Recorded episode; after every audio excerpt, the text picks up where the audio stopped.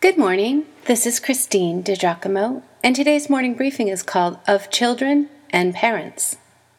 She was a cutie, but she was stubborn. One day, this little tyke of few pounds and big talk was taking a ride with her dad. Pulling out of the driveway, her dad said, "Sis, sit down and put on that seatbelt." The little girl continued to stand.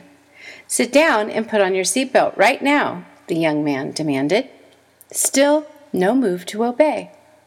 After a few more threats and a slight slowing of the car, the girl flopped down on the seat. She looked over at her dad, recognized his "I'm not kidding" face, and snapped the seatbelt into place. A second passed in silence, and then the little girl looked over at her dad and said, "Daddy, I'm sitting down on the outside, but I'm still standing up on the inside." Well, her little defiant streak makes us smile, doesn't it? I guess because we can picture a cute little girl with chin tucked and lower lip thrust, asserting her little willfulness to her daddy. Key word, little. Imagine the same female at 16 or 17 years old, her defiance having kept pace with the rest of her growth. What would it look like? Rebellion and trouble, perhaps, because when she chooses to keep the rules, she resents them, and more often than not, inwardly thinks they apply to everyone else but her.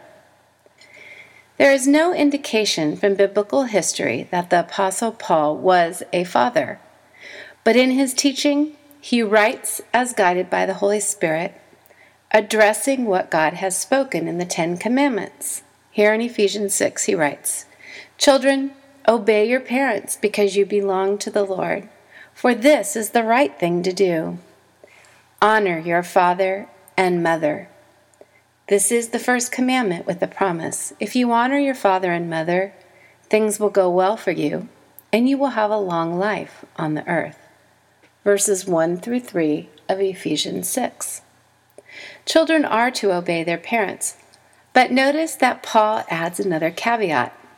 Just as he bade wives to submit, husbands to love and cherish, he admonishes children to honor their parents. It turns out that we can oft make someone obey, but cannot legislate honor. To obedience, Paul now adds honor. Attitude, it turns out, is important. Honor comes from within.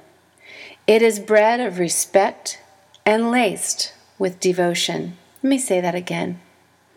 Honor comes from within. It is bred of respect and laced with devotion. When we obey with honor, our heart attitude is correct. I think of wives who endeavor to submit and honor their husbands, though their husbands do not necessarily love or honor them. It seems the only way possible to do so and not become bitter is rooted in the theme of Ephesians, which is in Christ. Then it can be done and done well. For the Christ follower, whether husband, wife, child, employee, manager, is to live life in Christ. When we love, submit, obey, serve, and honor, we do so out of our great devotion, love, and reverence for Him, our Lord Jesus, whom we love. If you'd like to read this or print it out, you can go to pastorwoman.com, click on Real Life Bible Teaching, Morning Briefings, and again, the title is Of Children and Parents.